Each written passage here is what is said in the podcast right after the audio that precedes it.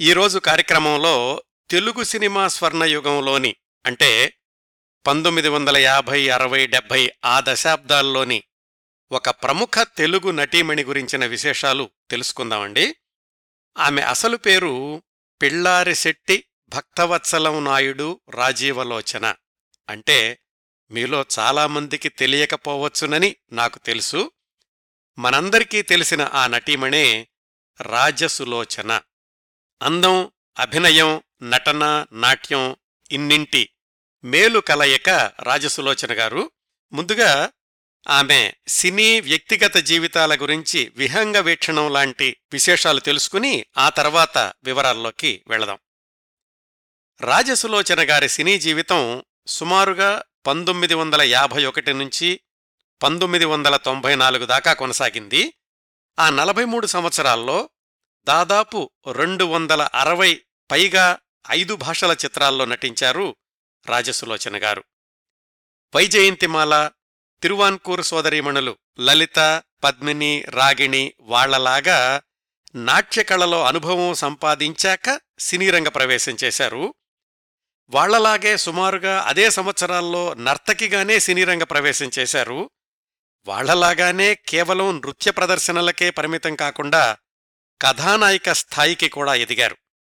అయితే మిగతా వాళ్ళంతా సుదీర్ఘకాలం కథానాయికగా కొనసాగలేకపోయినా రాజసులోచన గారి నట జీవితంలో అనేక వైవిధ్యభరితమైన పాత్రలు లభించాయి అని చెప్పుకోవచ్చండి.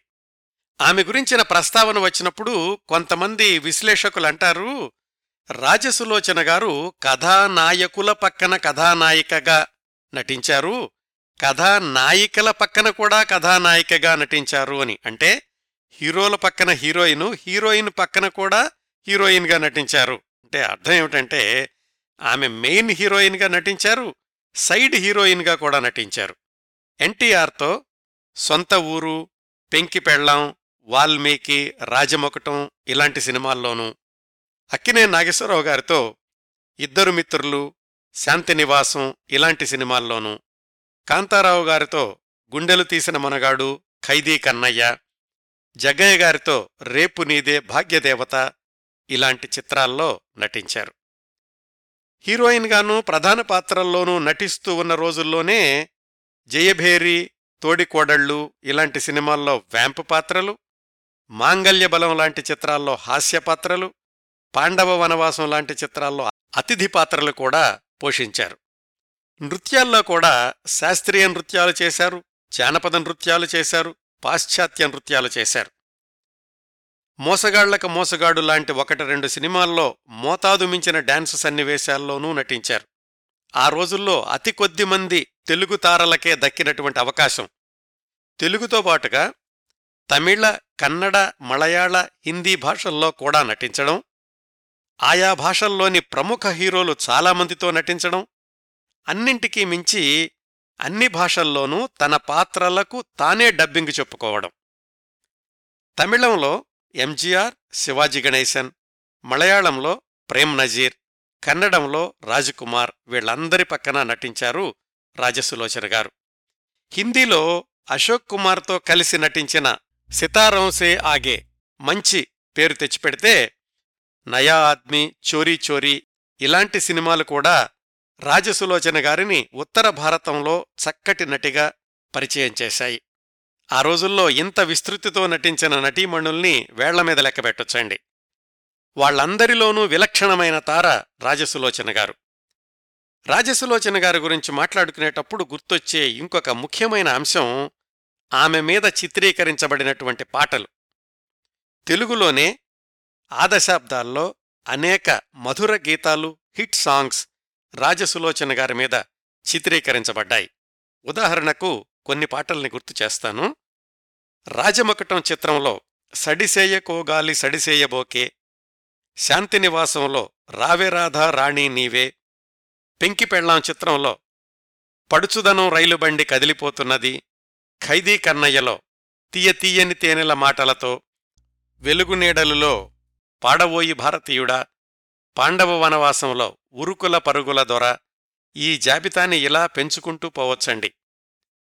తీరికలేని సినీ జీవితంలో కొనసాగుతూ రంగస్థల నాట్య ప్రదర్శనల్ని కూడా క్రమం తప్పకుండా కొనసాగించిన అతి కొద్ది మంది సినీ నృత్య కళాకారుల్లో ఒకరు రాజసులోచన గారు. సినిమా హీరోయిన్గా నటిస్తున్న రోజుల్లోనే వివిధ నాట్య రీతుల్ని అభ్యసించడం రంగస్థల నాట్య ప్రదర్శనల ద్వారా వివిధ సంస్థలకు విరాళాల సేకరణలో సహాయం చేయడం ఇలాంటివన్నీ గమనిస్తే సినిమాల్లో ఎన్ని వైవిధ్యభరితమైన పాత్రలు పోషించారో నాట్యరంగంలో కూడా అన్ని వైవిధ్యభరితమైన ప్రయోగాలు చేశారు. ఇంకా వ్యక్తిగత జీవితంలో రాజసులోచన గారు రెండు వివాహాలు రెండుసార్లు వివాదాలు అది కూడా మలుపులు మెరుపుల ప్రయాణమే. వివరాలు సమగ్ర కథనంలో చెప్తాను. ఇదండి అలనాటి అందాల అభినయాల నటి రాజసులోచన గారి గురించి కొంత ఉపోద్ఘాతం. ఆమె వ్యక్తిగత సినీ జీవిత విశేషాల్లోకి వెళ్ళబోయే ముందు ఈ కార్యక్రమ రూపకల్పన కోసం నేను సంప్రదించిన వనరుల జాబితా చెప్తాను. ఆనాటి తారల గురించిన కార్యక్రమాలకు ప్రాథమిక సమాచారం ఆ రోజుల్లోని సినిమా పత్రికల్లో లభిస్తుంది అని కూడా లోగడ చాలా కార్యక్రమాల్లో చెప్పాను కదా.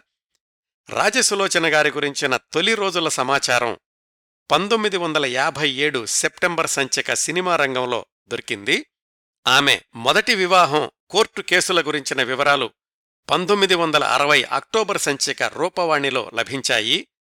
ఇరవై ఏళ్ళ క్రిందట రాజసులోచన గారిచ్చిన పత్రికల ఇంటర్వ్యూల నుంచి కొన్ని సంగతులు తీసుకున్నాను. పంతొమ్మిది వందల అరవైలలో ఆంధ్రపత్రికలో వీరాజీ గారు వ్రాసిన వ్యాసం నుంచి కొంత సమాచారం తీసుకున్నాను. ఈటీవీ స్వగతాలలో రాజసులోచన గారు చెప్పిన విశేషాలు కొంత ఉపయోగపడ్డాయి. రాజసులోచన గారు మరణించినప్పుడు హిందూ పత్రికలో రాండార్గై వ్రాసిన వ్యాసం నుంచి మరికొన్ని విషయాలు తీసుకున్నాను. వీటన్నింటినీ టైం లైన్ ప్రకారం అమర్చి తేదీల వారీగా ఖచ్చితత్వాన్ని నిర్ధారించుకుని మనదైన కథనంతో ఈ కార్యక్రమాన్ని మీ ముందుకు తీసుకొస్తున్నాను. ఇంకా వివరాల్లోకి వెళదాం.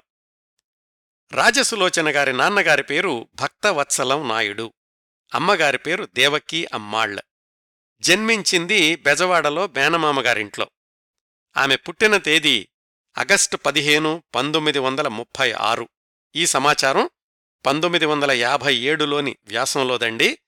ఆ తర్వాత తర్వాత వచ్చినటువంటి వ్యాసాల్లో ఆమె పుట్టిన సంవత్సరం పంతొమ్మిది వందల ముప్పై నాలుగు అని కొన్ని చోట్ల పంతొమ్మిది వందల ముప్పై ఐదు అని కొన్ని చోట్ల వ్రాశారు. మరీ తర్కవిరుద్ధంగా ఇల్లాజికల్గా ఉంటే తప్ప ఆ రోజుల్లో ప్రచురితమైన సమాచారాన్ని ప్రామాణికంగా తీసుకుంటున్నానండి. భక్తవత్సలం నాయుడు గారు మద్రాసులో రైల్వే జనరల్ మేనేజర్కి అసిస్టెంట్గా ఉండేవాళ్ళు అందువల్ల రాజసులోచన బాల్యం విద్యాభ్యాసం అంతా కూడా మద్రాసులోనే గడిచింది. ఆమె అసలు పేరు రాజీవలోచన అయితే మద్రాసులో స్కూల్లో చేరేటప్పుడు వాళ్ళు పొరపాటున రాజసులోచన అని వ్రాయడంతోటి ఉత్తరోత్తర అదే పేరు స్థిరపడిపోయింది అని ఆమె ఒక ఇంటర్వ్యూలో చెప్పుకున్నారు. ఒక్కర్తే కూతురవడంతో తల్లిదండ్రులు చాలా గారాబంగా చూసుకునేవాళ్ళు మద్రాసు ట్రిప్లికేన్లోని సిఎస్ఎం బళ్ళో ఐదవ తరగతి వరకు చదువుకున్నారు. మామూలు స్కూలు చదివే తప్ప అమ్మాయికి నాట్యం సంగీతం ఇలాంటి లలిత కళల్లో శిక్షణనిప్పిద్దామని తల్లిదండ్రులు ఎప్పుడూ అనుకోలేదు. రాజసులోచన దృష్టి అటు లలిత కళల వైపు మళ్ళడానికి ఒక కారణం వాళ్ళ మేనమామగారు ఆయన సుగుణ విలాస సభ తరఫున నాటకాలు నృత్య ప్రదర్శనలు ఏర్పాటు చేస్తూ ఉండేవాళ్ళు. అవి చిన్నపిల్లైనటువంటి రాజసులోచనను బాగా ఆకర్షించేవి. ఆమె ఎలిమెంటరీ స్కూల్లో ఉండగానే రెండో ప్రపంచ యుద్ధఛాయలు మద్రాసు మహానగరాన్ని కమ్ముకున్నాయి. చాలామంది నగరం విడిచి వెళ్ళిపోయారు కాని రాజసులోచన గారి నాన్నగారు మాత్రం ధైర్యంగా ఏదైతే అదవుతుంది అని మద్రాసులోనే ఉండిపోయారు. ఆయన ధైర్యమే తర్వాత రోజుల్లోని రాజసులోచన గారికి వచ్చింది అంటారు. ఆమె నాలుగో తరగతి చదువుతూ ఉండగా జమినీ వాళ్ళ మంగమ్మ శపథం సినిమా విడుదలయ్యింది. దాంట్లో వసుంధరాదేవి అంటే వైజయంతిమాల తల్లిగారు ఆమె చేసిన నృత్యాలు పంతొమ్మిది వందల నలభై రెండు ప్రాంతాల్లో పెద్ద సంచలనం. ఎలిమెంటరీ స్కూల్లో రాజసులోచన గారి టీచర్ పేరు నవమణి. స్కూలు వార్షికోత్సవంలో మంగమ్మ శపథంలోని పాటకి ఎవరైనా డాన్స్ చేస్తారా అని పిల్లల్ని అడిగితే రాజసులోచన ముందుకెళ్ళింది. ఆ చిన్నపిల్లకి నాట్యంలో శిక్షణ లేకపోయినా మేనమామగారు ఏర్పాటు చేసిన నాటకాలు చూశాక తనకి చెయ్యాలనిపించింది మొదటి ప్రదర్శన చిన్నపిల్ల బాగా చేసింది అచ్చం సినిమాలో వసుంధరాదేవిలాగే నృత్యం చేసింది అని అందరూ మెచ్చుకున్నారు. ఇంకేముంది? డాన్స్ నేర్పించమని అమ్మా నాన్నల్ని అడిగింది. ఇలాంటివేమీ మన ఇంటా వంట లేవు కావాలంటే సంగీతం నేర్పిస్తాము అన్నారు. ఆ చిన్న వయసులో పెద్దల్ని ఎదిరించేటటువంటి ధైర్యం చెయ్యలేకపోయింది రాజసులోచన.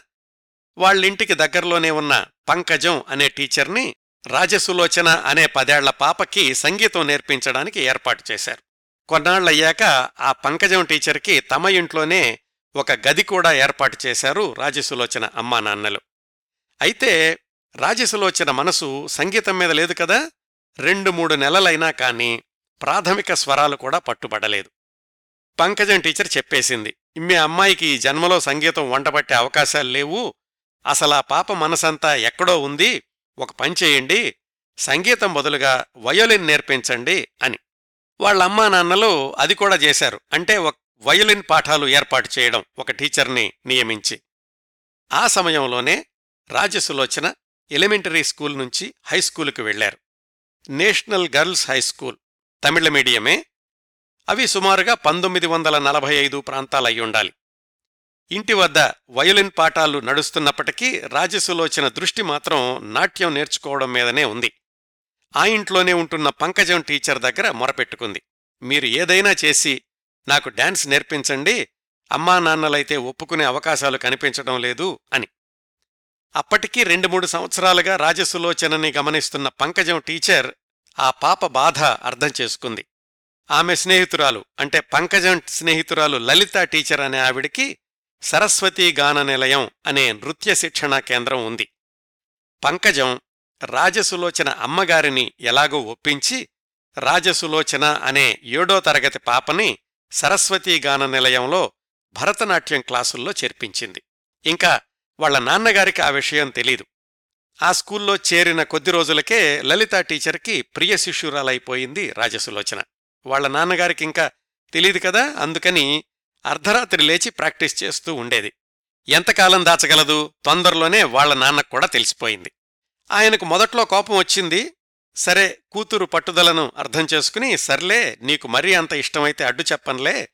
అయితే ఒక షరతు నువ్వు వయలిన్ నేర్చుకోవడం మాత్రం మానకూడదు అలాగే చదువులో కూడా వెనకబడకూడదు అన్నారు. ఆ రోజు మొదలుకొని పన్నెండేళ్ళ రాజసులోచన జీవితంలో రోజంతా తీరిక లేకుండా అయిపోయింది. పొద్దున్నే రెగ్యులర్ క్లాస్ పాఠాలు ట్యూషను పగలంతా స్కూలు సాయంత్రం వయలిను వారానికి మూడుసార్లు డాన్సులు అయినా కాని విసుగనిపించలేదు ఆ చిన్నపిల్లకు సగం తన ఆసక్తి మిగతా సగం తన ఆసక్తిని కొనసాగించడానికి నాన్నగారు పెట్టిన షరతులకు లోబడి నేర్చుకోవడం. సరస్వతీ గాన నిలయంలో భరతనాట్యం నేర్చుకుంటున్నప్పుడు ఆ టీచర్లు కేవలం పాఠాలు చెప్పి వదిలేయడం కాకుండా తమ స్కూలు పిల్లలతోటి వాళ్ళ వాళ్ళ స్థాయిని బట్టి వివిధ ప్రదర్శనల్లో అవకాశాలిస్తూ ఉండేవాళ్ళు ఆ విధంగా రాజసులోచన ఆరంగేట్రం చేయడానికి ముందే ఆండాళ్ కళ్యాణం శివలీల కురవంజి ఇలాంటి నృత్య నాటకాల్లో నటించారు నర్తించారు. ఆ రెండేళ్ళలోనే స్కూలు వాళ్ళు పెట్టినటువంటి పరీక్షలు పాసై డిప్లొమో కూడా అందుకున్నారు. ఎనిమిదో తరగతి చదువుతూ ఉండగా అమ్మా నాన్నలు రాజసులోచనకి ఆరంగేట్రం ఏర్పాటు చేశారు. అప్పటి హైకోర్టు న్యాయమూర్తి టిఎల్ వెంకట్రామయ్యర్ ముఖ్య అతిథిగా హాజరయ్యారు. ఇది పంతొమ్మిది వందల నలభై తొమ్మిది ప్రాంతాల్లో జరిగుండాలి ఇది పూర్తయ్యాక వయసొచ్చిన ఆడపిల్లవు ఇంకా స్కూలు వద్దు డాన్స్ వద్దు అని రెండింటి నుంచి మాన్పించేశారు అమ్మా నాన్నలు. అయితే అంత ఆసక్తితో శ్రద్ధతో నేర్చుకున్న భరతనాట్య అనుభవం వృధా పోకూడదు అని అమ్మా నాన్నల్ని ఒప్పించి తానే డాన్స్ టీచర్ అవతారం ఎత్తారు పదమూడు పద్నాలుగు సంవత్సరాల వయసులోనే రాజసులోచన గారు. పిల్లలు ఆమె ఇంటికే వచ్చేవాళ్ళు కొంతమంది ధనవంతుల పిల్లలకైతే ప్రత్యేకంగా వాళ్ళింటికి వెళ్ళి నేర్పాల్సొచ్చేది. అట్లా ఆమెకు పదిహేను పదహారు సంవత్సరాల వయసున్నప్పుడు ఆర్మేనియన్ వీధిలో ఒకరింటికి వెళ్ళేవాళ్ళు పిల్లలకు ప్రత్యేకంగా భరతనాట్యంలో శిక్షణ ఇవ్వడానికి. ఇంకొక వైపు రాజగోపాల్ అనే ఆయన దగ్గర ఓరియంటల్ డాన్సులు కూడా నేర్చుకున్నారు. తనతో పాటుగా సరస్వతీ గాన నిలయంలో భరతనాట్యం నేర్చుకున్న తాంబరం లలిత అనే అమ్మాయి సొంతంగా నాట్య బృందాన్ని ఏర్పాటు చేసుకుని నాట్య ప్రదర్శనలు ప్రారంభించింది. ఒక ప్రదర్శనలో పాల్గొనమని రాజసులోచనను కూడా ఆహ్వానించింది. ఆ ప్రదర్శనలో పాల్గొన్న మరొక నాట్య గురువు రామ్మూర్తి అనే ఆయనను రాజసులోచన నృత్యం బాగా ఆకర్షించింది. ఆయనకు అంటే ఆ రామ్మూర్తి గారికి సినిమా దర్శకుడు హెచ్ఎల్ఎన్ సిన్హాతో పరిచయం ఉంది.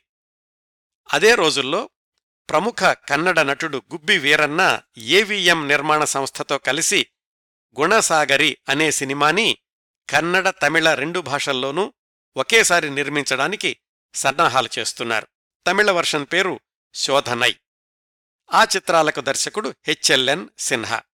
ఆ సినిమాలో ప్రధాన నాయిక పండరీబాయ్. ఈ సినిమా విశేషాలు పండరీబాయి గారి గురించిన ప్రత్యేక కార్యక్రమంలో చెప్పాను.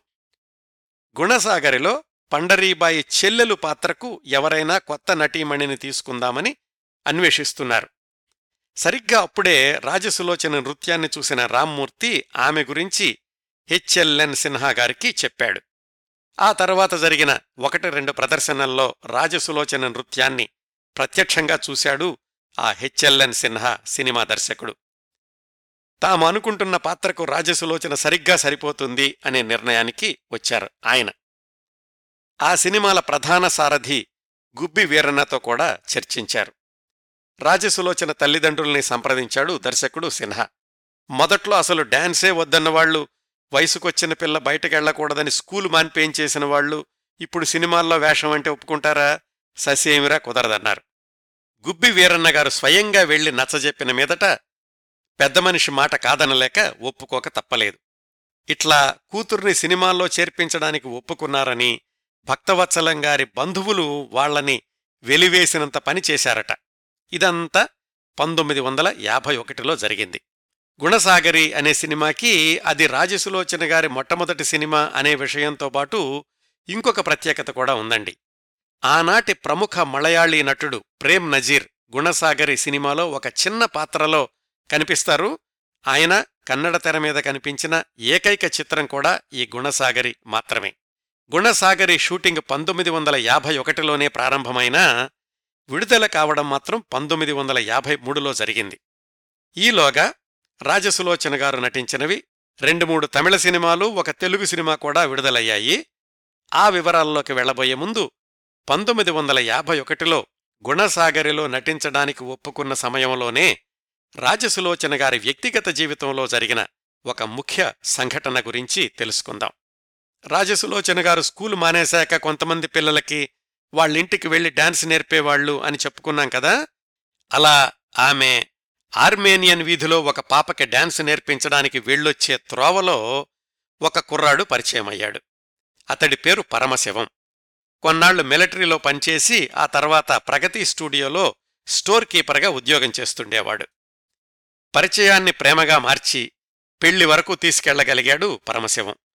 అప్పటికీ రాజసులోచన గారి వయసు పదిహేడు సంవత్సరాలకి అటు ఇటు ఉంటుందంతే.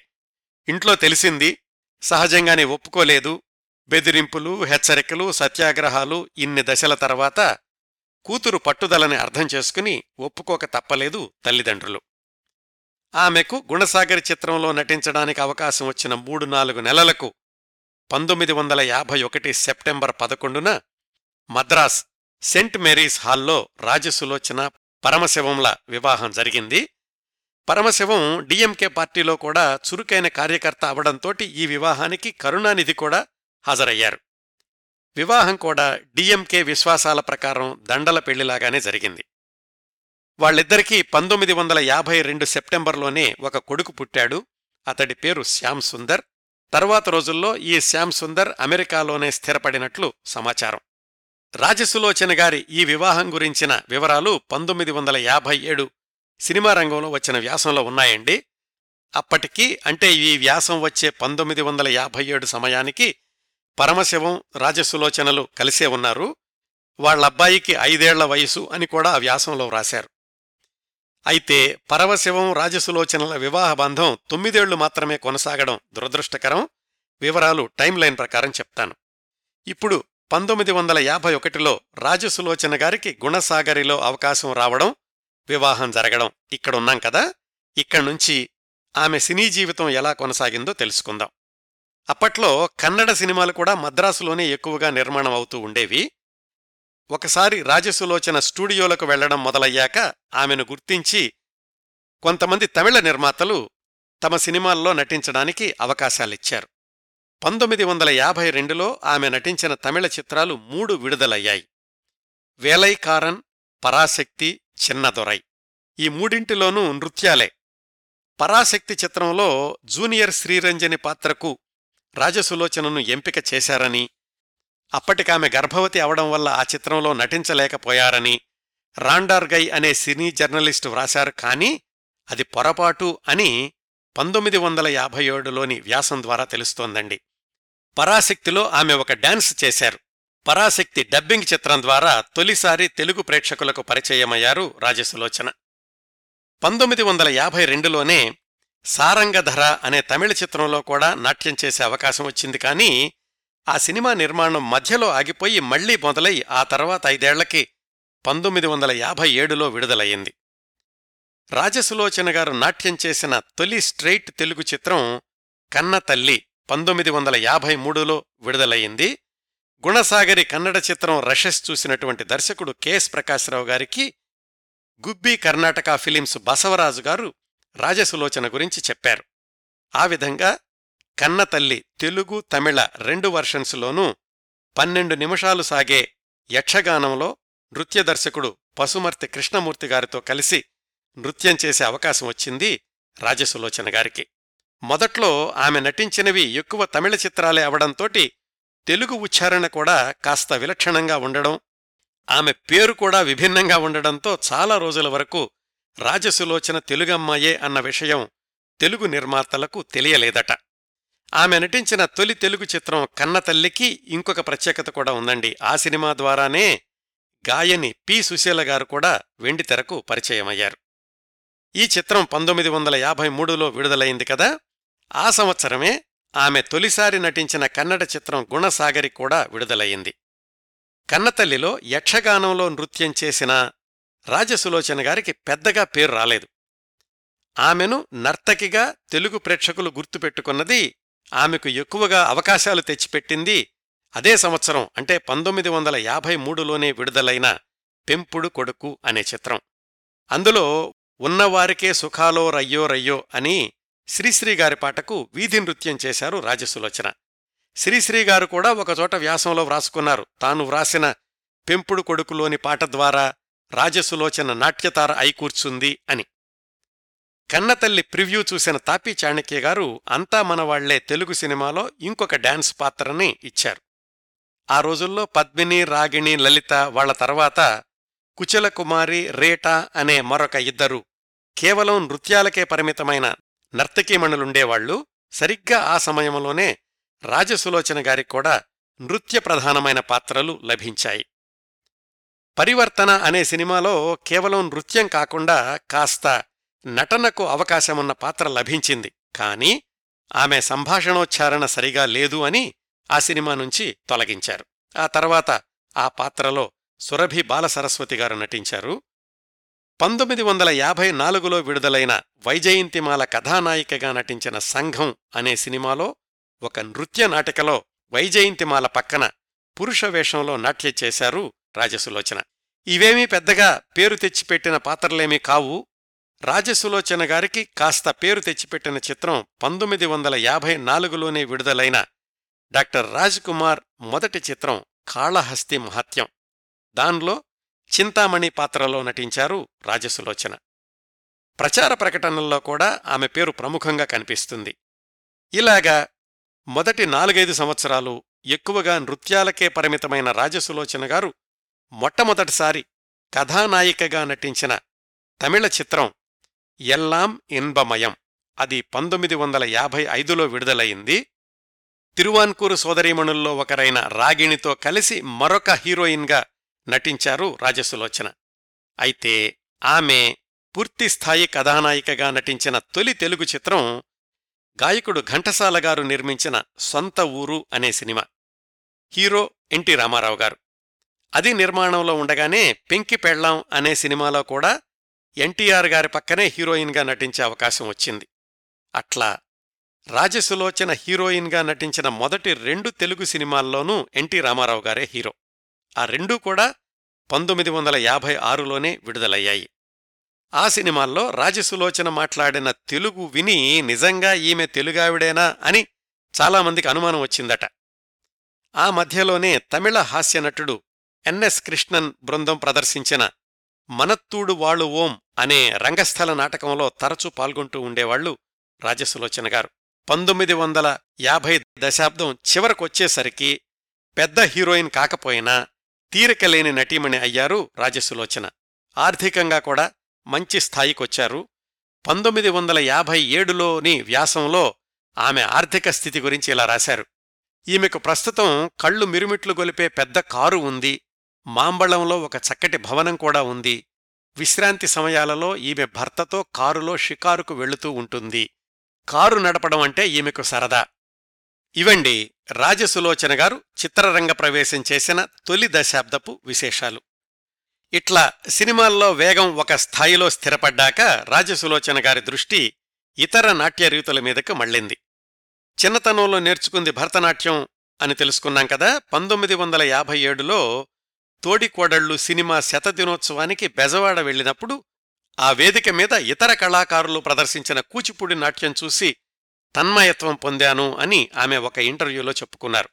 అంతకు ముందే వేదాంతం సత్యనారాయణ శర్మ గారి భామాకలాపం కూడా ఆమె మీద బలమైన ముద్ర వేసింది.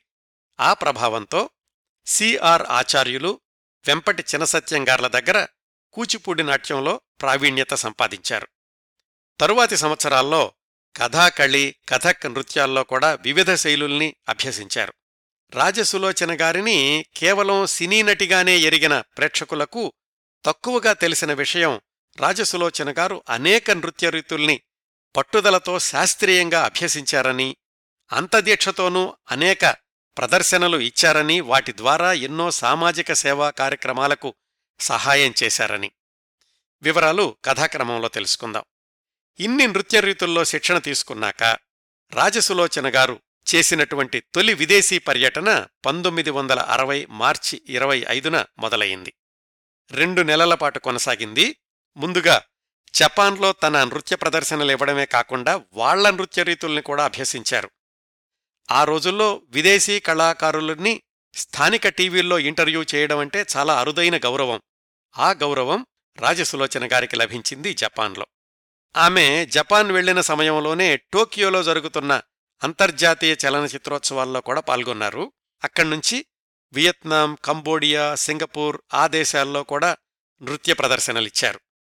రెండో ప్రపంచ యుద్ధం తర్వాత ఇరవై ఏళ్ళకి వియత్నాంలోని సైగాన్ ఫిలిం స్టూడియోని సందర్శించిన తొలి భారతీయ నటి రాజసులోచన గారేనట. ఆ సందర్భంలో ఆ స్టూడియో యజమానులు ఆమె పాదముద్రల్ని తీసుకుని స్టూడియో ఆవరణలోని సిమెంటు ఫలకం మీద శాశ్వతం చేశారు. ఇది రాజసులోచన గారికి దక్కిన అరుదైన గౌరవం. ఆ విదేశీ పర్యటన నుంచి తిరిగి రాగానే ఆమె వ్యక్తిగత జీవితంలో సంక్షోభం మొదలయింది భర్త పరమశివంకి ఆమెకు మధ్య విభేదాలు తలెత్తి వ్యవహారం కోర్టు దాకా వెళ్ళింది. పంతొమ్మిది వందల అరవై అక్టోబర్ సంచిక రూపవాణిలో వచ్చిన వార్త ప్రకారం జరిగిందేమిటంటే నా భర్త నా ఇంట్లోకి రాకూడదు అని ఆర్డరు జారీ చెయ్యండి అని కోర్టులో పిటిషన్ దాఖలు చేశారు రాజసులోచన గారు.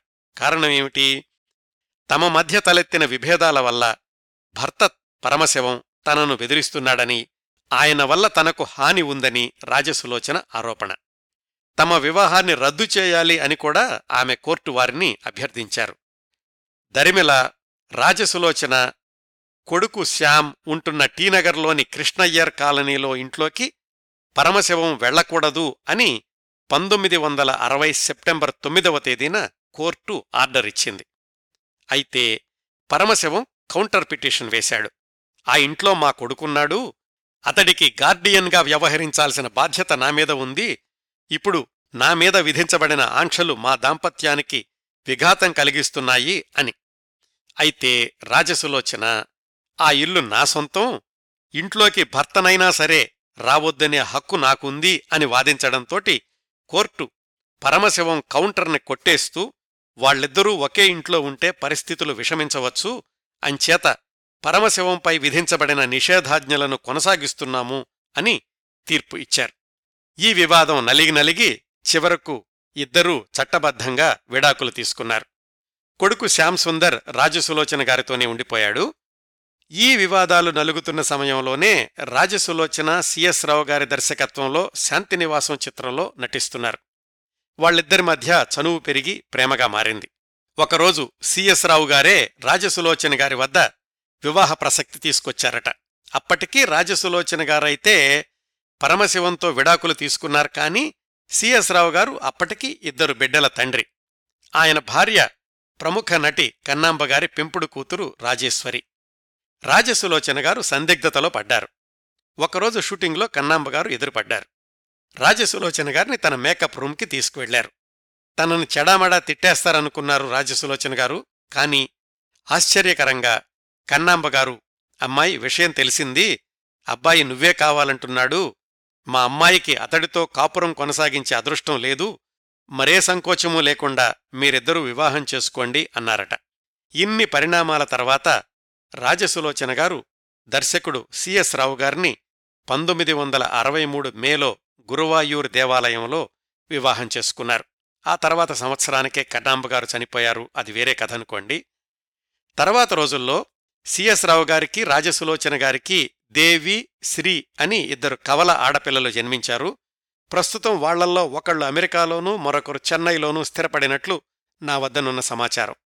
అయితే ఈ వివాహం జరిగిన ముప్పై సంవత్సరాల తర్వాత మళ్ళీ రాజసులోచన సిఎస్ రావు గారుల మధ్య విభేదాలొచ్చి సిఎస్ రావు గారు విడిగా ఉండాల్సి రావడం అదొక విషాదఘట్టం వివరాలు టైం లైన్ వరుస ప్రకారం తెలుసుకుందాం. మళ్ళీ రాజసులోచన గారి సినీ జీవితం విషయానికొస్తే పంతొమ్మిది వందల అరవై దశాబ్దం మొదట్లోనే రాజసులోచన గారు హీరోయిన్గా నటించిన సినిమాలు అరడజను పైగా విడుదలయ్యాయి. తెలుగు తమిళం అన్నీ కలుపుకుని. వాటిల్లో కొన్ని శాంతినివాసం ఇద్దరు మిత్రులు ఖైదీ కన్నయ్య చిట్టి తమ్ముడు టైగర్ రాముడు పొన్ని తిరుమాళ్ సంగిలితేవాన్ మొదలైనవి. పంతొమ్మిది వందల అరవై రెండులో విడుదలైన కవిత అనే తమిళ చిత్రంలో ద్విపాత్రాభినయం చేసే అవకాశం కూడా వచ్చింది రాజసులోచన గారికి. ఆ కాలంలోని మిగతా హీరోయిన్లతో పోలిస్తే రాజసులోచన గారు హీరోయిన్గా నటించిన సినిమాల సంఖ్య తక్కువే అని చెప్పుకోవాలి. ఒకవైపు హీరోయిన్గా నటిస్తూనే కొన్ని సినిమాల్లో కేవలం నృత్యాలకు చిన్న చిన్న పాత్రలకు కూడా అంగీకరిస్తూ ఉండేవాళ్ళు టైం లైన్లో మరికొంచెం ముందుకెళితే పంతొమ్మిది వందల అరవై ఎనిమిదిలో విడుదలయింది సావిత్రిగారి దర్శకత్వంలో అత్యధిక శాతం మహిళా సాంకేతిక నిపుణులే రూపొందించిన చిత్రం చిన్నారి పాపలు. ఆ చిత్రానికి నృత్య దర్శకత్వం చేసింది రాజసులోచన గారే. బహుశా తెలుగు చలనచిత్ర చరిత్రలో మొట్టమొదటి మహిళా నృత్య దర్శకురాలు రాజసులోచన గారే అయ్యుండాలి. అయితే తర్వాత ఇంకా ఏ సినిమాకి కూడా ఆమె నృత్య దర్శకత్వం చెయ్యలేదు. రంగస్థల నృత్య ప్రదర్శనలు ఇస్తున్న నాకు ఆ రోజుల్లో మూడు నాలుగు నిమిషాల పాటలకు నృత్య దర్శకత్వం చెయ్యడం అంటే సంతృప్తికరంగా అనిపించలేదు. అందుకే ఆ తర్వాత ఇద్దరు ముగ్గురు దర్శకులు అడిగినా కానీ నేను అంగీకరించలేదు అని ఆమె ఒక ఇంటర్వ్యూలో చెప్పుకున్నారు. సినీ జీవితం ఇలా కొనసాగుతూ ఉండగా పంతొమ్మిది వందల అరవై దశాబ్దంలో రంగస్థల నృత్య ప్రదర్శనల సంఖ్య కూడా పెంచారు. వాటిల్లో కొత్త ప్రయోగాలు కూడా చేశారు రాజసులోచన గారు. పంతొమ్మిది వందల అరవై ఒకటిలో పుష్పాంజలి అనే పేరుతోటి నృత్య కళా కేంద్రాన్ని కూడా ప్రారంభించారు రాజసులోచన గారు. దాదాపు నలభై సంవత్సరాలు విజయవంతంగా కొనసాగింది ఆ సంస్థ. దాని తరఫున నృత్య శిక్షణ రంగస్థల నృత్య ప్రదర్శనలు ముమ్మరంగా కొనసాగించారు ఆ సంవత్సరాల్లోనే. పంతొమ్మిది వందల అరవై ఒకటి అరవై రెండులలో అర్ధనారీశ్వర నృత్య నాటికను రాజసులోచన గారు సొంతంగా రూపొందించి పలుచోట్ల ప్రదర్శనలిచ్చారు. పంతొమ్మిది వందల అరవై మూడులో పద్మావతి శ్రీనివాస కళ్యాణం అనే నృత్య నాటికను తమిళంలో ఉడుమలై నారాయణ కవి గారితోనూ తెలుగులో సముద్రాల జూనియర్ గారితోనూ వ్రాయించి సొంత నృత్య దర్శకత్వంలో తన పుష్పాంజలి నృత్య సంస్థ విద్యార్థినులతో కలిసి అనేక ప్రదర్శనలిచ్చారు. ఆ రోజుల్లో అంత వరుసగా రంగస్థల నాట్య ప్రదర్శనలిచ్చిన సినీ నటీమణుల్లో రాజసులోచన గారిని మొదటి వరుసలో చూడాలండి. పంతొమ్మిది వందల డెబ్భైలో దాదాపు సంవత్సరం పాటు అమెరికాలో పర్యటించి తను నాట్య ప్రదర్శనలివ్వడంతో పాటు కొన్ని నగరాల్లో నృత్య శిక్షణా శిబిరాల్ని కూడా నిర్వహించారు. అవన్నీ మిగుంచుకుని మద్రాసు చేరుకున్నాక పంతొమ్మిది వందల డెబ్భై చివర్లో ఆమె సినీ జీవితంలో ఒక విచిత్రమైన స్థితి చోటు చేసుకుంది. ఒకటి రెండు సినిమాల్లో జ్యోతిలక్ష్మి గారితో పోటీపడ్డారా అన్నట్లుగా క్లబ్ డాన్స్ లాంటి నృత్యాలు కూడా చేశారు. అందులో మొదటిది హీరో కృష్ణ గారి మోసగాళ్ళకు మోసగాడు. చాలామంది ఆ సినిమాలో రాజసులోచన గారి డాన్సు వస్త్రధారణ చూసి ఆశ్చర్యపోయారు. పవిత్రంగా శాస్త్రీయ నృత్యాలు చేసిన రాజసులోచన గారేనా ఈ డాన్స్ చేస్తోంది అని. ఆమె ఒక ఇంటర్వ్యూలో చెప్పుకున్నారు. హీరాలాల్ గారి దర్శకత్వంలో డాన్స్ సాంగ్ అంటే ఒప్పుకున్నాను. అయితే సెట్స్కి వెళ్ళాక గాని అలాంటి డ్రెస్ వేసుకోవాలన్న విషయం తెలియలేదు. కాల్షీట్ వృధా చేయడం ఇష్టం లేక ఒప్పుకున్నాను అని. ఈ సందర్భంలోనే ఇంకొక విశేషం చెప్తాను.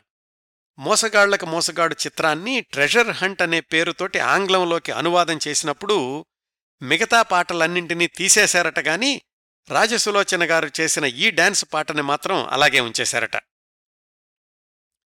మరొక చిత్రంలో కూడా అలాంటి నృత్యం చేశారు కానీ ఆ బ్రాండ్ వేయించుకోకుండా తొందరలోనే మళ్ళీ మామూలు పాత్రల్లోనూ విభిన్న తరహా పాత్రల్లోనూ కొనసాగారు. ఆ క్రమంలో ఆమె నట జీవితంలో ఇంకొక మలుపు దాసర నారాయణరావు గారి తొలి చిత్రం తాతా మనవడు. అందులో సత్యనారాయణ గారి భార్యగా యవ్వనం నుంచి వయసు మీరిన దశ వరకు కొనసాగే పాత్రలో నటించారు రాజసులోచన గారు. వయసు మళ్ళిన పాత్రలో నటించడం ఆమెకు అదే మొదటిసారి. అక్కడ్నుంచి అత్తగారు జమీందారిణి ఇలాంటి పాత్రల్లో కొనసాగారు పంతొమ్మిది వందల ఎనభై దశాబ్దం వచ్చేసరికి. ఇంకొక వైపు తన నృత్య సంస్థ పుష్పాంజలి తరఫున జాతీయ రక్షణ నిధి కోసం ఆంధ్రప్రదేశ్ ఒరిస్సా రాష్ట్రాల్లో దాదాపు డెబ్బై ఐదు ప్రదర్శనలిచ్చి సుమారు పది లక్షల రూపాయలు నిధులు సేకరించి ప్రభుత్వానికిచ్చారు ఆ రోజుల్లోనే. ఇంకా Kakinada girls school Kesari high school Hanumantharaya గ్రంథాలయం ఇలాంటి సంస్థల సహాయార్థం కూడా నృత్య ప్రదర్శనలిచ్చారు. కరువు పరిస్థితులు నెలకొన్నప్పుడు వరదలొచ్చినప్పుడు జరిగేటటువంటి స్టార్ నైట్స్లో అయితే రాజసులోచన గారి నృత్య ప్రదర్శన అనేది తప్పనిసరిగా ఉండేది. పంతొమ్మిది వందల ఎనభై నాలుగులో ఆమెకు తమిళనాడు ప్రభుత్వం కలైమామణి పురస్కారాన్నిచ్చింది. పంతొమ్మిది వందల ఎనభై నుంచే రాజసులోచన గారు నటించిన సినిమాల సంఖ్య తగ్గుతూ వచ్చింది. తెలుగులో ఆమె నటించిన చివరి చిత్రం సురేష్ ప్రొడక్షన్స్ తోడికోడళ్ళు పంతొమ్మిది వందల తొంభై నాలుగులో విడుదలయ్యింది. తమిళంలో ఆమె నటించిన చివరి చిత్రం టి. రాజేందర్ నిర్మాణంలోని యంగవీట్టు వేలన్ పంతొమ్మిది వందల తొంభై రెండులో విడుదలయ్యింది. అప్పటికీ రాజసులోచన గారి సినీ జీవిత ప్రయాణం ప్రారంభమై నలభై సంవత్సరాలు దాటింది. ఈ చిత్రాల తర్వాత ఆమె పూర్తిగా పుష్పాంజలి సంస్థ నృత్య కార్యక్రమాలకే అంకితమైపోయారు. అప్పటికీ ఆమె వయసు అరవై సంవత్సరాలు. రాజసులోచన గారి భర్త సిఎస్ రావు గారు రెండు వేల నాలుగు డిసెంబర్లో చనిపోయారు. అప్పటి వరకు బయటకు రాని కొన్ని వార్తలు సిఎస్ రావు గారు మరణించినప్పుడు ఒక్కసారిగా గుప్పుమన్నాయి నిజానిజాలు ఎంతో ఖచ్చితంగా చెప్పలేం కానీ అప్పట్లో వచ్చిన వార్తలేమిటంటే సిఎస్ రావు గారు తన చివరి పది సంవత్సరాలు టీనగర్లోని ఒక చిన్న అద్దె ఇంట్లో ఉన్నారని ఆయనకు బోధకాలు వ్యాధి సోకడం వల్ల చాలా ఇబ్బందులు పడుతూ ఉండేవాళ్ళని అప్పుడప్పుడు చిన్నమ్మాయి దేవి వెళ్ళి చూసొస్తూ ఉండేదని ఒకరోజు ఆయన స్పృహ కోల్పోయిన స్థితిలో ఉంటే కుమార్తె ఆయన్ని ఆరంబాకంలోని వృద్ధాశ్రమంలో చేర్పించారని. ఎందుకలా అయింది భార్యాభర్తల మధ్య వివాదాలు ఎందుకొచ్చాయి? అనే అంశంలో రాజసులోచన గారు తన వైపు నుంచి వివరణ ఇస్తూ ఆమె కూడా ఆ రోజుల్లో పత్రికా ప్రకటన ఇచ్చారు. నిజానిజాలు వాళ్ళకే తెలియాలి. ఏదేమైనా ఎంతో వైభవంగా జీవించి ఎన్నో విజయవంతమైన చిత్రాలకు దర్శకత్వం వహించిన సిఎస్ రావు గారి చివరి రోజులు అలా గడవడం దురదృష్టకరం. రాజసులోచన గారి గురించిన సమాచారాన్ని సేకరించే క్రమంలో ఆమెను రెండు వేల తొమ్మిదిలో ఇంటర్వ్యూ చేసిన ఒక జర్నలిస్టుని సంప్రదించాను. ఆయనేం చెప్పారంటే వ్యక్తిగత విషయాలు అడగను అనే షరతు మీదనే నాకు ఇంటర్వ్యూ ఇచ్చారు. అయితే నేను ఈ ఇంటర్వ్యూ కోసం ప్రత్యేకంగా హైదరాబాదు నుంచి మద్రాసు వచ్చినందుకు మాత్రం రాజసులోచన గారు చాలా ఆనందించారు.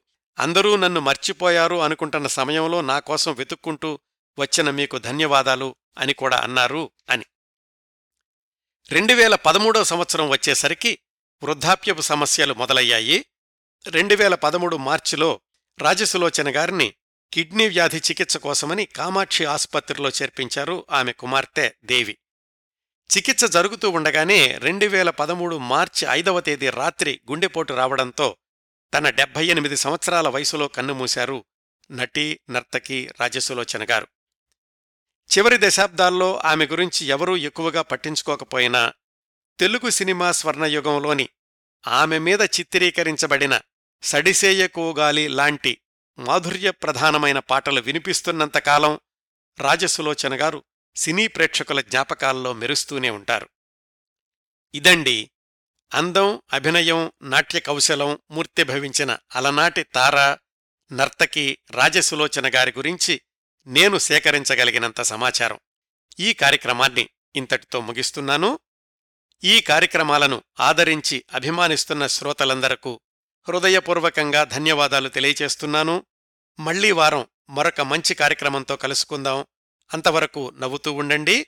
మీ నవ్వులు పది మందికి పంచండి. ప్రస్తుతానికి మీ వద్ద సెలవు తీసుకుంటోంది. సదా మీ ఆదరాభిమానాలను కోరుకునే మీ కిరణ్ ప్రభ.